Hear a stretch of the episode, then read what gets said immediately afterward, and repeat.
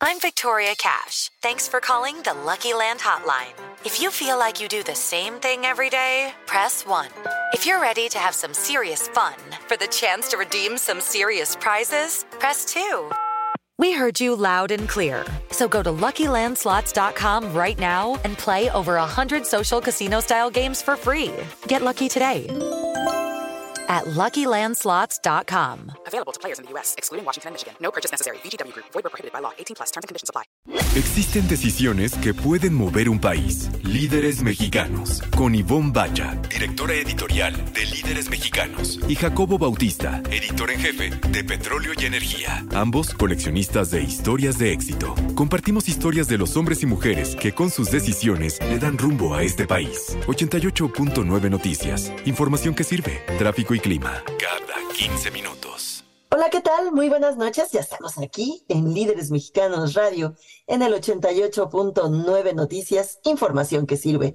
Enfrente de mí está Jacobo Bautista. Muy buenas noches, Jacobo. Muy buenas noches, Simón. Buenas noches a todo nuestro auditorio. Buenas noches a Romina. Hoy tenemos un gran programa. Vamos de del Sotol a la inteligencia artificial. Está increíble.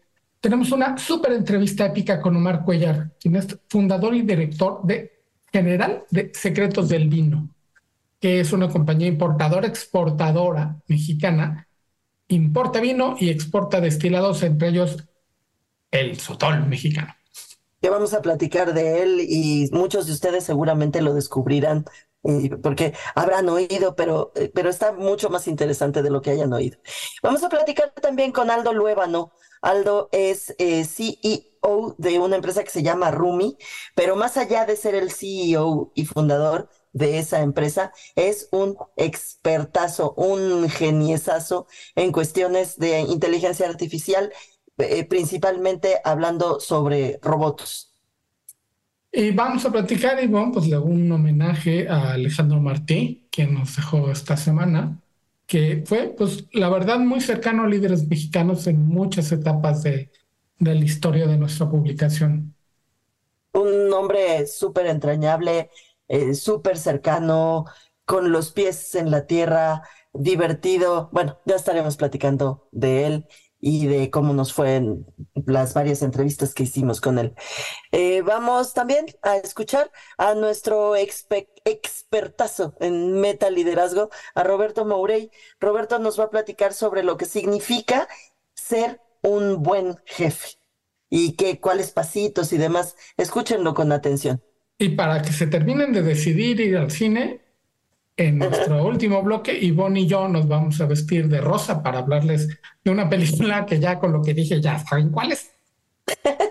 Oye, yo no me vestí de rosa para irla a ver, pero bueno, en fin, ya saben cuál es. Y así vamos a comenzar, Jacobo. Líderes mexicanos, un espacio para compartir y coleccionar historias de éxito. 88.9 Noticias, información que sirve. Pues Ivonne Bacha ya está en nuestra sala de Zoom, nuestro primer invitado de la noche. Es todo un honor presentarles a Aldo Luébano, quien es CEO de Rumi. Es una autoridad de esas, ya sabes, Ivonne, top, top, top, líderes mexicanos en tecnología, en robótica, en inteligencia artificial. Aldo, mil gracias por acompañarnos a Líderes Mexicanos Radio. No, muchísimas gracias por la invitación. Encantado de estar aquí con ustedes. Eh, cuéntanos, antes que nada, ¿qué es, qué es esta compañía Rumi? Bueno, Rumi es una compañía que fundamos mis socios y yo hace ya nueve años. Nos hemos destacado por ser una de las compañías pioneras en el desarrollo de soluciones de robótica humanoide en América Latina y obviamente de temas eh, relacionados a la inteligencia artificial. Las, las, implementaciones que hacemos con nuestros clientes son eh, soluciones que en su ADN llevan a la inteligencia artificial dentro. Entonces eso ha sido un poco el, el a muy dichos pies de, de altura lo que nos ha eh, diferenciado justamente otras compañías tecnológicas que devengan servicios para las organizaciones en México y en América Latina. Estamos platicando con Aldo Luevano, el CEO de Rumi. Aldo, y hace nueve años, pues ni imaginarnos que eh, la conversación iba a ser lo que es ahora sobre eh, la inteligencia artificial, que cada vez que sale uno de su casa, si no ha leído algo de inteligencia artificial, pues estás absolutamente fuera de la conversación, de todas las conversaciones, ¿no? Sí, curioso que la inteligencia artificial lleva mucho tiempo con nosotros. De hecho, los fundadores eh, de, nuestra compañía somos ingenieros en cibernética y bueno, pues cuando estudiábamos, que hace alrededor de 14, 15 años, estudiamos ingeniería en cibernética, pues teníamos materias relacionadas al tema de inteligencia artificial. Y es una disciplina que lleva mucho en el ámbito de tecnología e información. Sin embargo, en los últimos años, con la llegada del cómputo en la nube, se potencializó la adopción de este tipo de soluciones de inteligencia artificial, por un lado, y por el otro lado, todo esa investigación y desarrollo que normalmente ocurría en la academia, en las universidades, se empezó a llevar al ámbito empresarial con aplicaciones tangibles que permitieron, pues, justamente todos estos casos de éxito que conocemos al día de hoy como ChatGPT, Generative AI, Midjourney y muchas aplicaciones también del lado de, robótica, que básicamente es la, implementación de la inteligencia artificial del lado de hardware. Estamos en Líderes Mexicanos Radio platicando con Aldo Luevano, CEO de Rumi. Entonces, la, inteligencia artificial, como dice, ya la hemos visto incluso el otro día quería resolver un tema con un, banco y aparece el, chat y sé que yo estoy platicando con la inteligencia artificial que me resuelve rápido todas las cosas. Incluso creo que se tarda un poquito como para darme la sensación de que no es una máquina, pero ustedes, algo además, tiene que ver con la robótica y tienen este, el, el, el RumiBot, que es, o sea, yo estoy realmente sorprendido de que es un aparato que, se, que podemos ver a los ojos que se mueve a nuestro alrededor que ya, ya saltó de la pantalla a, a, nuestro ambiente. Sí, curioso, porque también eh, nosotros, vamos a decirlo, fuimos, fuimos al revés. Nos gusta ser muy disruptivos y fuimos a la parte robótica humanoide, como justamente les, les platicaba, es una de las aplicaciones de la inteligencia artificial, los robots humanoides. De hecho, yo siempre digo que cómo tú te imaginas a una inteligencia artificial en el mundo físico, creo que el 90% de las personas me mencionan a un robot, ¿no? Es creo que la, manera de materializar en nuestra mente a la, a la inteligencia artificial. Y sí, justamente nosotros, tiempo después de que fundamos la compañía, alrededor de dos años después, eh, yo viajé a Silicon Valley y por ahí pues, está muy fuerte todo el ecosistema de Internet de las Cosas, que es otra eh, disciplina en el ámbito tecnológico que se apalanca mucho la utilización de dispositivos inteligentes. Y bueno, tras esa visita, eh, regresando a Ciudad de México, platicamos los socios y yo y decidimos construir el primer robot humanoide comercial, que es Rumibot.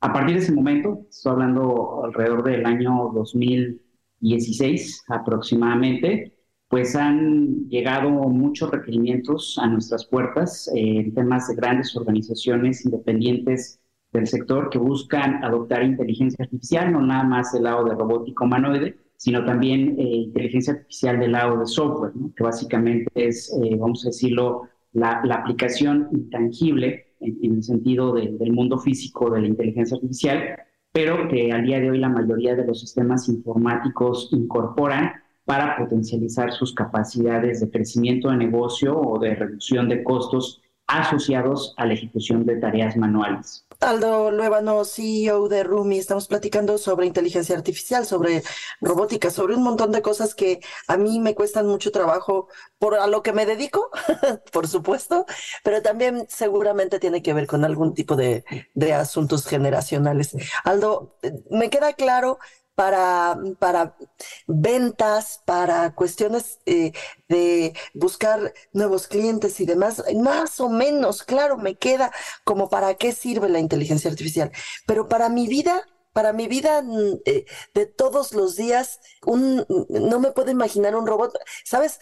Te digo que es un asunto generacional. Yo me imagino a los supersónicos, o sea, eh, que, que, son más viejos, ¿eh? Conste, son más viejos que yo, los veían mis hermanos, pero de todos modos los vi alguna vez a los supersónicos que tenían a, a la señora que les ayudaba, que no era una señora, era un robot, ¿no? Robotina para América Latina, ¿cierto? Robotina, exactamente. Entonces, pues la pregunta es, ¿qué, ¿cómo me puede ayudar en mi vida de todos los días? Bueno, aquí creo que es importante mencionar que la inteligencia artificial es al día de hoy costosa implementar, eh, sobre todo porque la inteligencia artificial requiere el manejo de muchos datos para poder ser entrenada en el 90% de los casos. ¿Esto por qué es importante? Porque normalmente es que ya las grandes organizaciones, las startups, las empresas nativas digitales es como esta inteligencia artificial llega a nuestros hogares.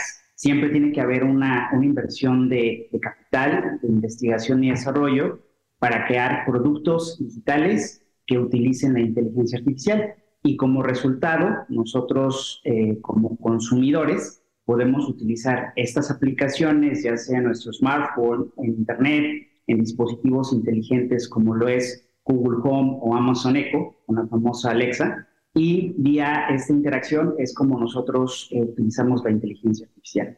Ahora, también es importante mencionar que nosotros como consumidores, como ciudadanos, debemos de capacitarnos en el uso de este tipo de herramientas. Creo que es aquí donde entran las limitantes de nuestra responsabilidad. La realidad es de que siempre hay una curva de aprendizaje, sobre todo en el ámbito generacional, como lo mencionas, para utilizar eh, herramientas que, vaya, lleven la, inteligencia artificial para potencializar la utilización de, de, tecnología, ¿no? Entonces, eh, eso creo que es importante porque sí conozco muchos consumidores que muchas veces les cuesta trabajo interactuar con ese tipo de herramientas y pues siguen haciendo las, las labores de manera tradicional. La mayoría de las aplicaciones hoy en día utilizan inteligencia artificial. Las plataformas como Instagram, TikTok, Facebook, Google, todas utilizan inteligencia artificial. Como se los mencionaba, yo creo que la clave es familiarizarnos con la utilización de este tipo de plataformas para potencializar justamente las ventajas que trae la inteligencia artificial para la sociedad. Estamos en Líderes Mexicanos Radio a través de 88.9 Noticias, platicando con Aldo Luevano, CEO de Rumi, uno de los gurús referencia en robótica a nivel mundial y en México, obviamente. Aldo, nos hablabas a, nivel de usuario, como, como un servidor y, y de estas resistencias.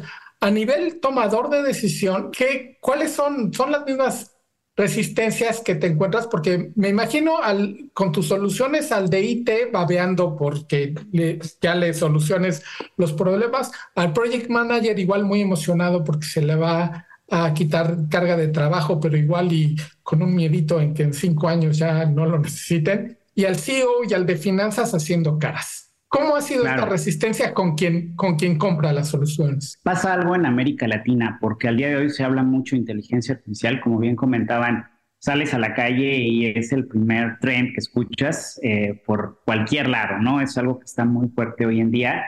Sin embargo, cuando llevas este tipo de, de conversaciones ya a una organización, lo que nosotros hemos identificado es que todos estos líderes, líderes el C-Level, la gente de tecnología, la gente de la alta dirección, muchas veces quieren implementar la inteligencia artificial, pero no saben cómo, ¿no? Y muchas veces la, pregunta es, ¿qué nosotros podemos traerles a ellos como expertos de industria para utilizar la inteligencia artificial? Y creo que eso es algo, algo, erróneo, vaya, porque al final del día nosotros somos una organización experta en la implementación de inteligencia artificial, pero debe ser la, la, empresa que adopte esta tecnología, el experto en industria, quien defina cómo quiere utilizar la inteligencia artificial para poder tener un diferenciador frente a su competencia, ¿no? Es decir, un banco que quiera utilizar la, la inteligencia artificial para tener una capacidad de diferenciación frente a sus competidores, debe de conocer sus datos, debe de conocer cuáles serían esos procesos de negocio que se deben de transformar para con base en eso materializar un modelo de, machine learning como lo hemos estado platicando. Entonces, ¿por qué menciono esto? Porque muchas veces al ser una tecnología tan de adopción temprana para América Latina, las prioridades de las empresas lamentablemente se enfocan en, en lo que se conocen como los sistemas legados, ¿no? Lo que es eh, los sistemas legacy, la, la, la, ingeniería tradicional la tecnología de información tradicional, el clásico RP, el clásico Data Warehouse, que son los sistemas que llevan operando muchísimo tiempo en la industria y sobre todo darle manutención a ese tipo de, sistemas que pensar en la creación de nuevas herramientas digitales que potencialicen su desarrollo tecnológico.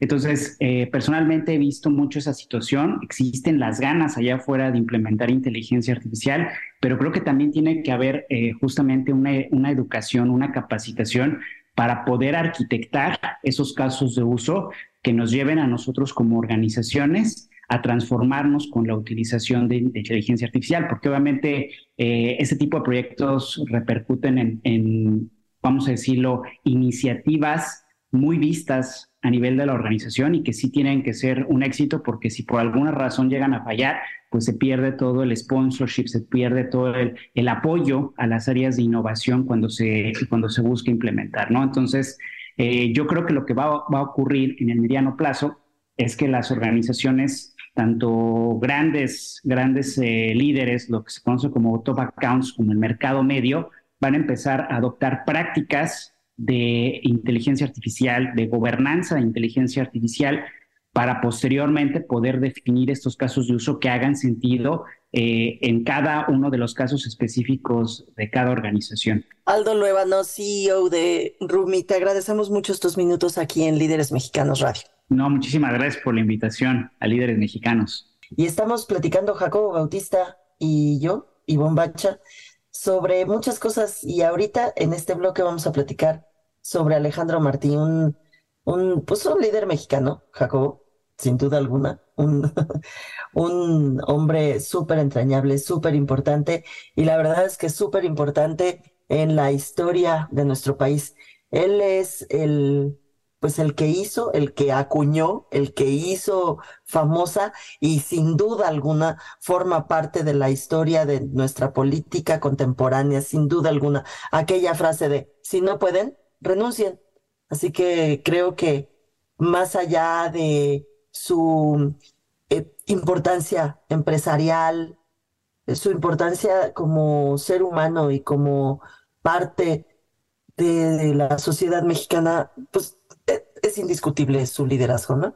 Sí, lo entrevistamos muchas veces en Líderes Mexicanos, era muy cercano a nuestra publicación, nos conocía bien y yo solo lo entrevisté como tres veces, ya todas como, como un actor social muy importante. Yo recuerdo un ensayo que escribiste para un diplomado que hicimos juntos, Ivonne, sobre precisamente el cómo se transformó él porque nunca salió de la lista de los 300 líderes más influyentes de México, pero de un año a otro pasó de la categoría empresarios a organizaciones civiles, porque se empezó a dedicar a cosas de la sociedad de seguridad con un renovado ímpetu, como bien dijiste, tuvo más, más impacto como luchador social. Sí, ese, ese ensayo fue, fueron dos personajes muy importantes en la lista y fueron personajes súper importantes en la categoría de empresarios, pero de un momento a otro, eh, de un año a otro, cambiaron de categoría y empezaron a influir en organizaciones civiles, ambos por tragedias. Eh, estoy hablando de Alfredo Harp y Alfredo y, y Alejandro Martí que recientemente murió a partir del eh, secuestro y posterior asesinato de su hijo, que fue verdaderamente una tragedia. Y los entrevistamos precisamente a los dos juntos, a Harp y a Martí, cuando la familia Harp adquirió Deportes Martí y todo el conjunto de empresas que de ello involucraba. Sí, estuvo ahí en esa, en esa fotografía que fue una portada pues épica de líderes mexicanos estuvo también Alfredo Calderoni, que tiempo después, poquito, ¿eh? Poquito tiempo después, también, también murió eh, de un infarto, un, un muchacho, un hombre muy joven, eh, que hacía muchísimo ejercicio, pero bueno, pues es eh, una frase súper hecha, un lugar súper común, pero, eh, pero cierta, ¿no? No sabemos cuándo y no tenemos la vida comprada. Estaba haciendo, y, creo yo, según recuerdo, estaba haciendo eh, deporte, estaba haciendo ejercicio cuando, pues, cuando le dio el infarto y perdió la vida Alfredo Harp Calderón. Así que es una portada y además arriba estábamos recordando fuera del aire, Jacobo, en esa portada arriba tiene un, también un cintillo en el que aparece Mourinho que tiempo después, también unos meses después, también en un accidente de, de un avión que cayó, seguramente se acordarán muchos de ustedes, auditorio, que, que cayó eh, desplomado ahí en la zona de Polanco, también perdió la vida. una portada, pues, a la, a la vista de los meses llena de, de tragedia, pero vamos, vamos a un tono mucho más alegre y optimista a escuchar a nuestro experto en metaliderazgo, Roberto Mugre. Muy buenas noches, soy Roberto Mourey, presidente y fundador del Instituto Meta Liderazgo. En mi intervención de esta noche en Líderes Mexicanos Radio, quiero compartir contigo la herramienta más poderosa para retener a cada persona en tu organización. Hoy, retener talento es el gran reto de cualquier organización. La pregunta no es cómo les amarro la patita a mis colaboradores para que no se vayan. Tampoco es cómo le hago para que se tengan que quedar conmigo. La pregunta es cómo le hago para que se quieran quedar conmigo y que a pesar de que les ofrezcan algo más, prefieran quedarse aquí. La mejor prestación que le puedes ofrecer a cualquier colaborador es un buen jefe. Una buena persona que te cuida, se preocupa por ti, te protege, te desafía a crecer y realmente quiere sacar la mejor versión de ti todos los días. Y si logras ofrecer consistentemente en toda tu organización buenas jefas y jefes, tu gente va a querer quedarse contigo, porque van a crecer como seres humanos, como profesionales, como equipo, y sus esfuerzos van a ir dirigidos a construir un mundo mejor para ellas, para sus clientes y para todo el ecosistema en donde opera la organización. Así que la decisión individual más importante que puedes tomar es a quién nombras jefe, ya que si te equivocas no arreglarás ese error con más dinero, beneficios y ofertas superficiales que no van a resolver el problema de fondo. Un buen jefe es tres personas en una. Es un buen líder Deja atrás el ordenar, controlar, forzar para que las cosas se hagan donde las personas tienen que seguirla y va más allá, al inspirar, persuadir, convencer, donde logra que las personas quieran seguirla. A esta nueva forma de liderar le hemos bautizado meta-liderazgo, que es ir más allá de ese liderazgo heroico a una forma de liderar donde primero ella o él se lideran a sí mismos y son ejemplo viviente de los comportamientos que quieren que sus colaboradores tengan. El metalíder forja el carácter y se concentra en el ser, en el to be. La segunda persona es que es un buen manager. Diseña la estrategia y el modelo de negocio, administra recursos, logra una constante mejora continua y eficiencia en el uso de los recursos, instala procesos, sistemas, políticas para hacer que las cosas sucedan. El manager aumenta la eficiencia y se concentra en el hacer, en el to do. Y la tercera persona es un buen mentor. Identifica el potencial de la persona, construye relaciones de confianza y busca retar, exponer a su mentí ante experiencias que le van a ayudar a crecer, desarrollar la competencia deseada y la seguridad en sí misma para tomar riesgos y aprender de manera permanente y en tiempo real. Se concentra en ayudar a crecer al ser humano, en el to grow. Mucho éxito y que disfrutes mucho este 2023. Recuerda, me puedes seguir en LinkedIn, Facebook, Twitter y solo busca Metaliderazgo con doble T y ya. Hasta la próxima y cuídate mucho. Líderes Mexicanos, un espacio para compartir y coleccionar historias de éxito. 88.9 Noticias, información que sirve. Y Jacobo Bautista, ya tenemos ahí muy sentadito en nuestra sala de Zoom a nuestro siguiente invitado de la noche. ¿Por qué no nos haces favor de presentárnoslo?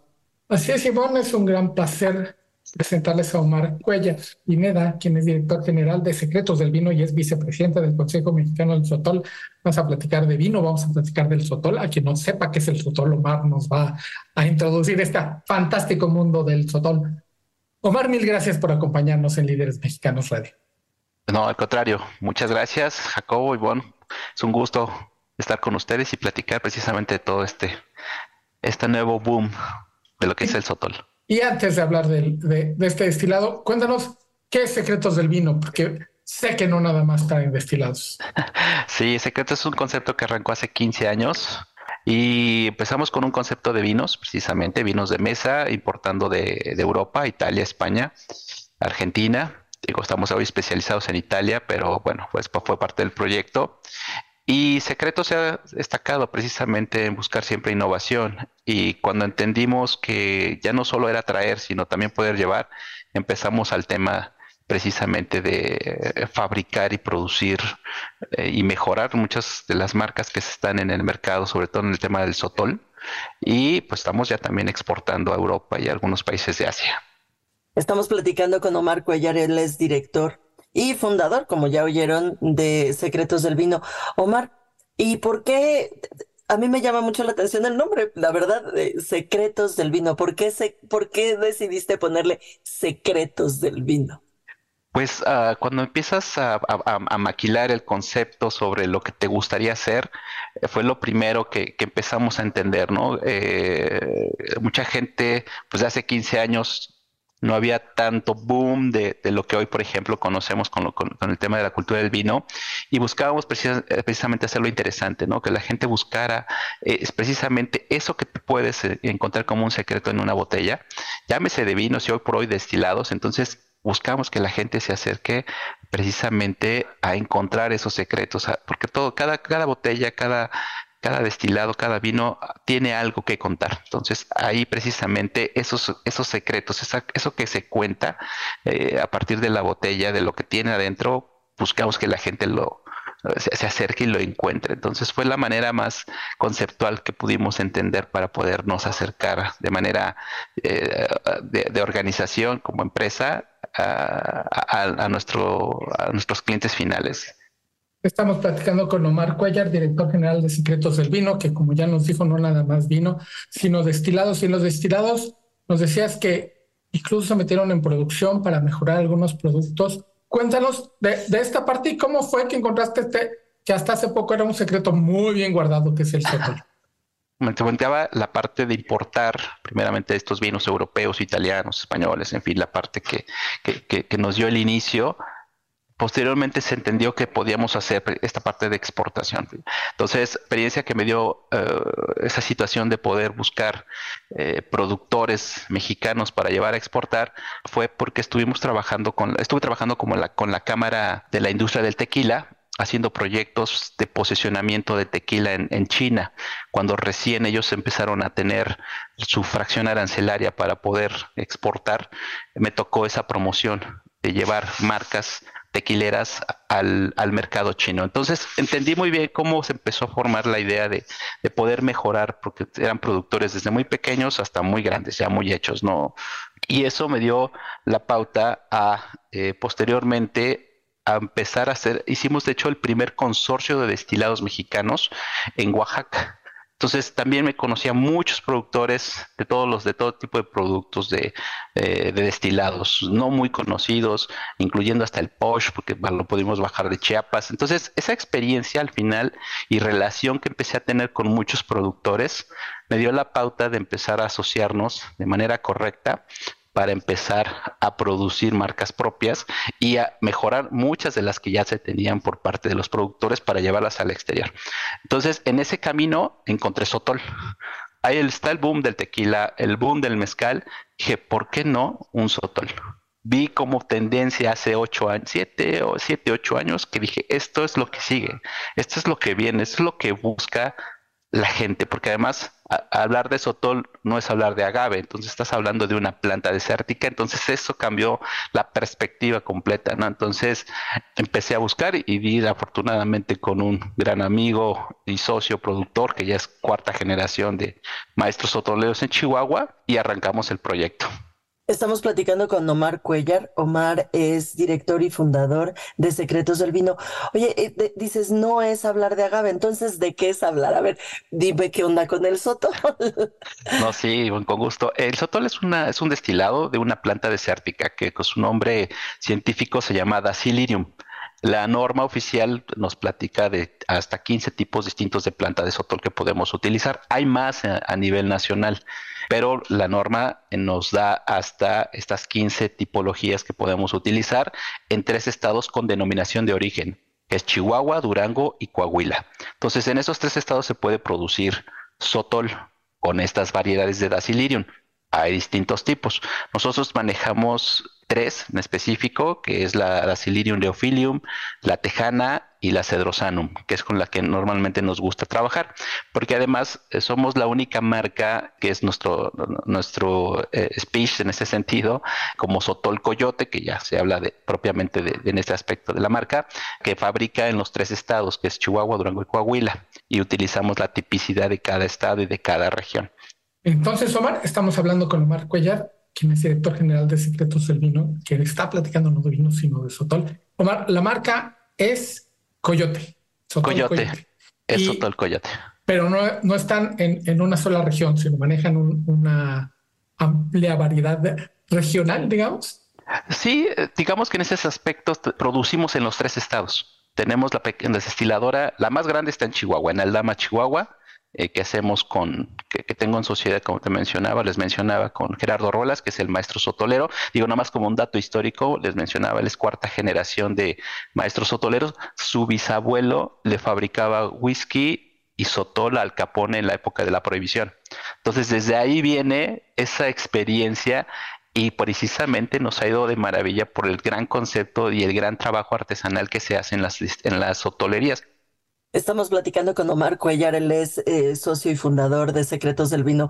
Qué historia más increíble, o sea, es así como para hacer una, es una película, está, está padrísima. Y hablando de esas cosas, hablando de lo que está alrededor de los destilados, alrededor del vino.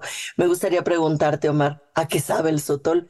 La el propio origen de la planta, que es una planta que te da además eh, sabores y aromas increíbles desde sabores a, ligeramente dulces, a caramelo, ligeramente en algunos casos terrosos, ligeramente cítricos, herbales, en fin, dependiendo de, la región, podemos tener una amplia variedad de, sabores y aromas increíbles, que es lo que nos le ha gustado mucho.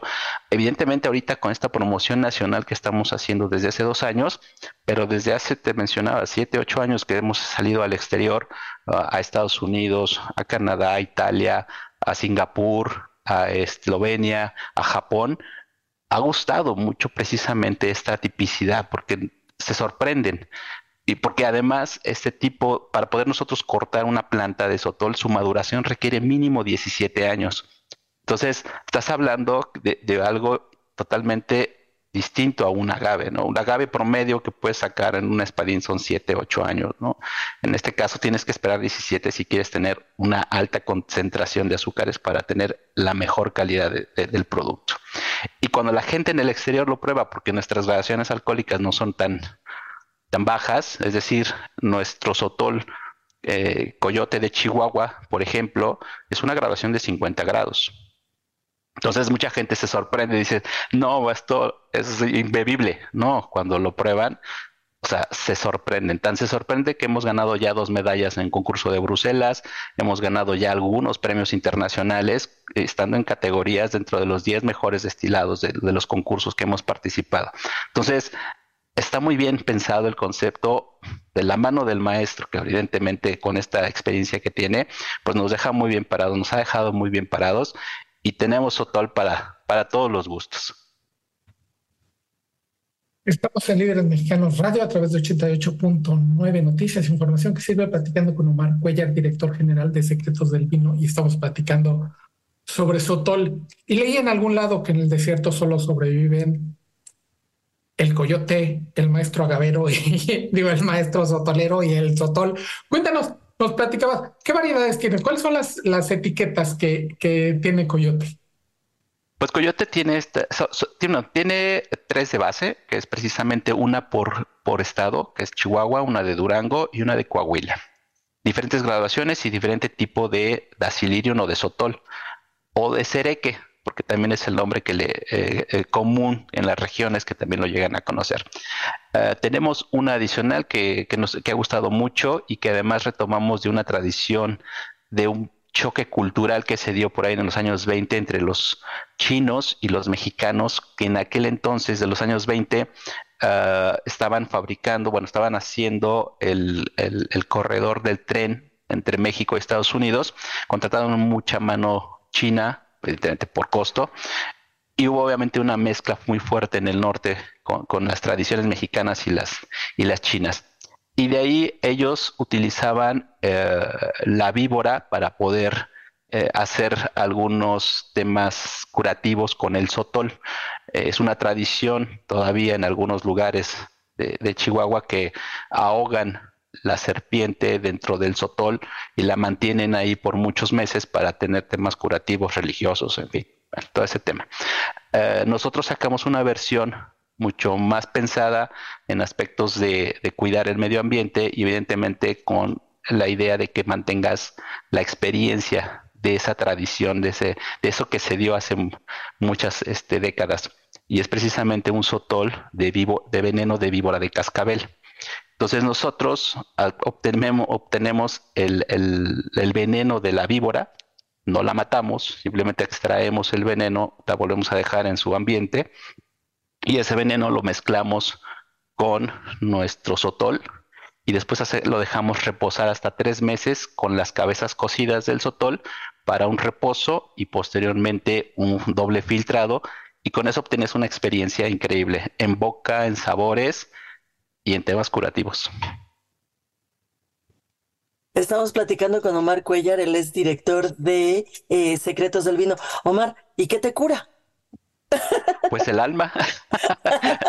te cura el alma para aquellos corazones rotos o felices también, pues te cura, te cura. No, es un tema que ha gustado mucho por las sensaciones en boca y, uh, y por ejemplo, eh, donde realmente les fascina eh, este, este concepto es tanto en Italia, Estados Unidos y Japón.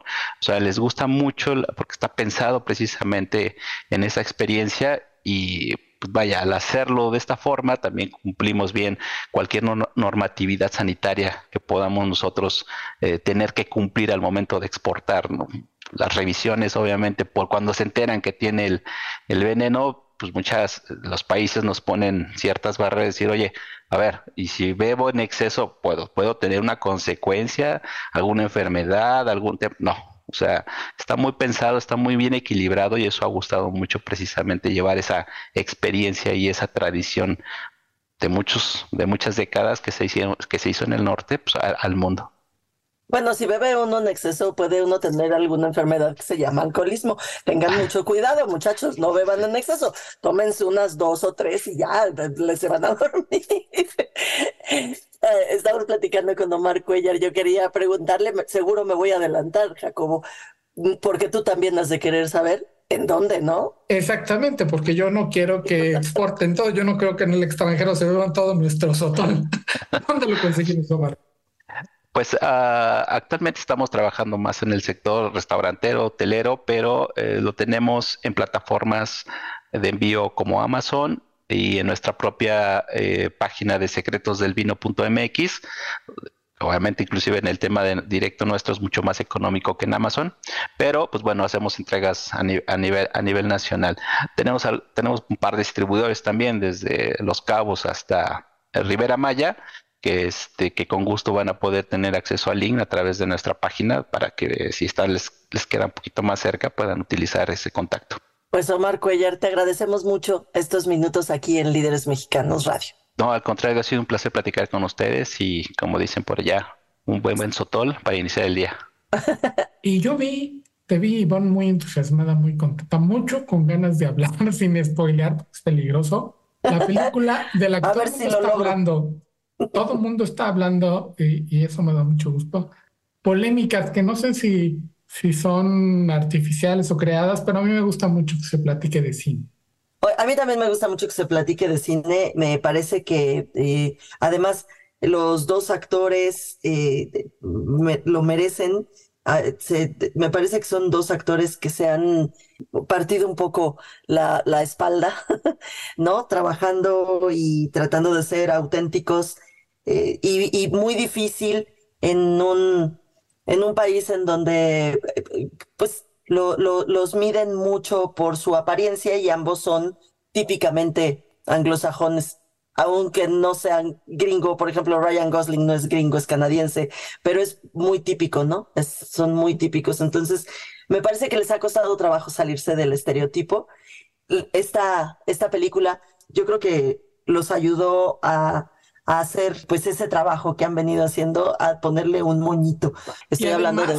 de Ryan Gosling, perdón, de Ryan Gosling y de Margot Robbie, ¿no? Y, y además interpretando a personajes, bueno, no son personajes, interpretando papeles porque son dos muñecos estereotípicos que son Ken y Barbie.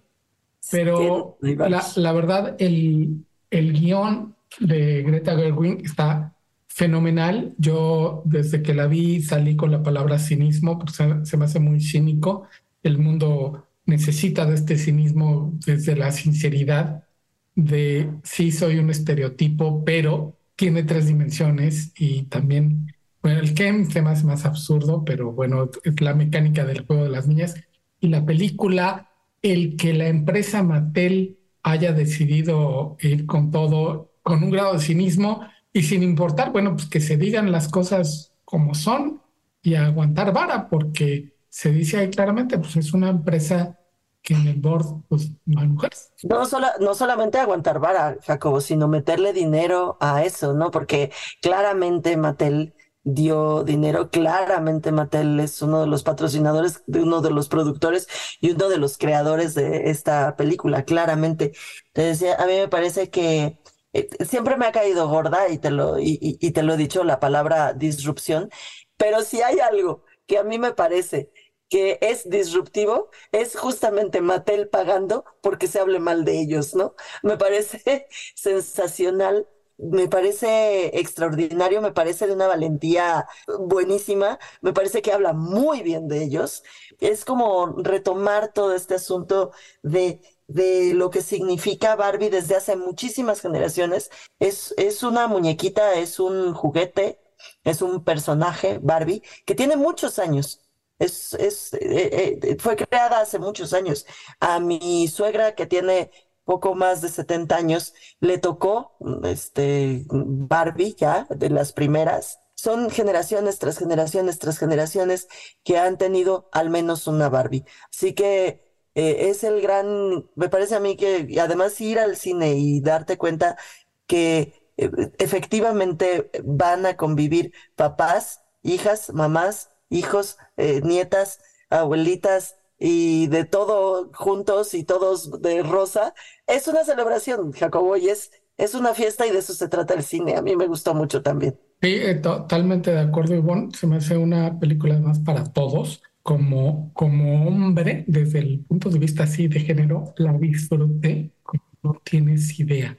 Ah, y el haber visto el juego de Barbie como algo ajeno, que en mi casa y lo platicaba con ahora mi esposa, en mi casa no hubo, no hubo Kens, mi hermana no tuvo un muñeco Ken porque estaba yo. Tenía Ken por un resultado final porque mi hermana no necesitaba Ken porque estaban mis Madelman, mis G.I. ¡Ah! y el hombre elástico que les tocó casarse 150 mil veces con la Barbie. Entonces el Ken salía bastante sobrando en este mundo que además eso lo retratan perfectamente, cómo es el mundo del juego de las niñas con la Barbie, eso es lo que retrata la película. Oigan, auditorio, pero va muchísimo más allá la película. Es una película efectivamente de, de, de, de empoderar de reflexionar, de la palabra esta que también está a punto de ser igual que la, que la de disrupción, de sororidad, de estar juntos, es, es, pero sobre todo de reflexionar. Jacobo, también te contaba yo aquel día que nos encontramos en los pasillos, que hacía muchos, muchos, muchos años, de verdad, que no me tocaba que en una sala de cine se quedaran absolutamente en silencio. Después de un. Pues, el después, speech, de, el, después del el speech de la película, que de ninguna manera, de ninguna manera voy a hacer ni media este, plática de lo que se trata, porque, porque sí les, les echo a perder, les, les spoilearía la película, pero vayan a verla porque solo por ese speech vale la pena. La verdad es que solo el speech es buenísima. Y en esa nota rosa llegamos al final del número 154 de Líderes Mexicanos Radio. Muy buenas noches, Romy. Descansa. Que sueñes con los angelitos. Bye. Líderes Mexicanos. Un espacio para compartir y coleccionar historias de éxito. 88.9 Noticias. Información que sirve.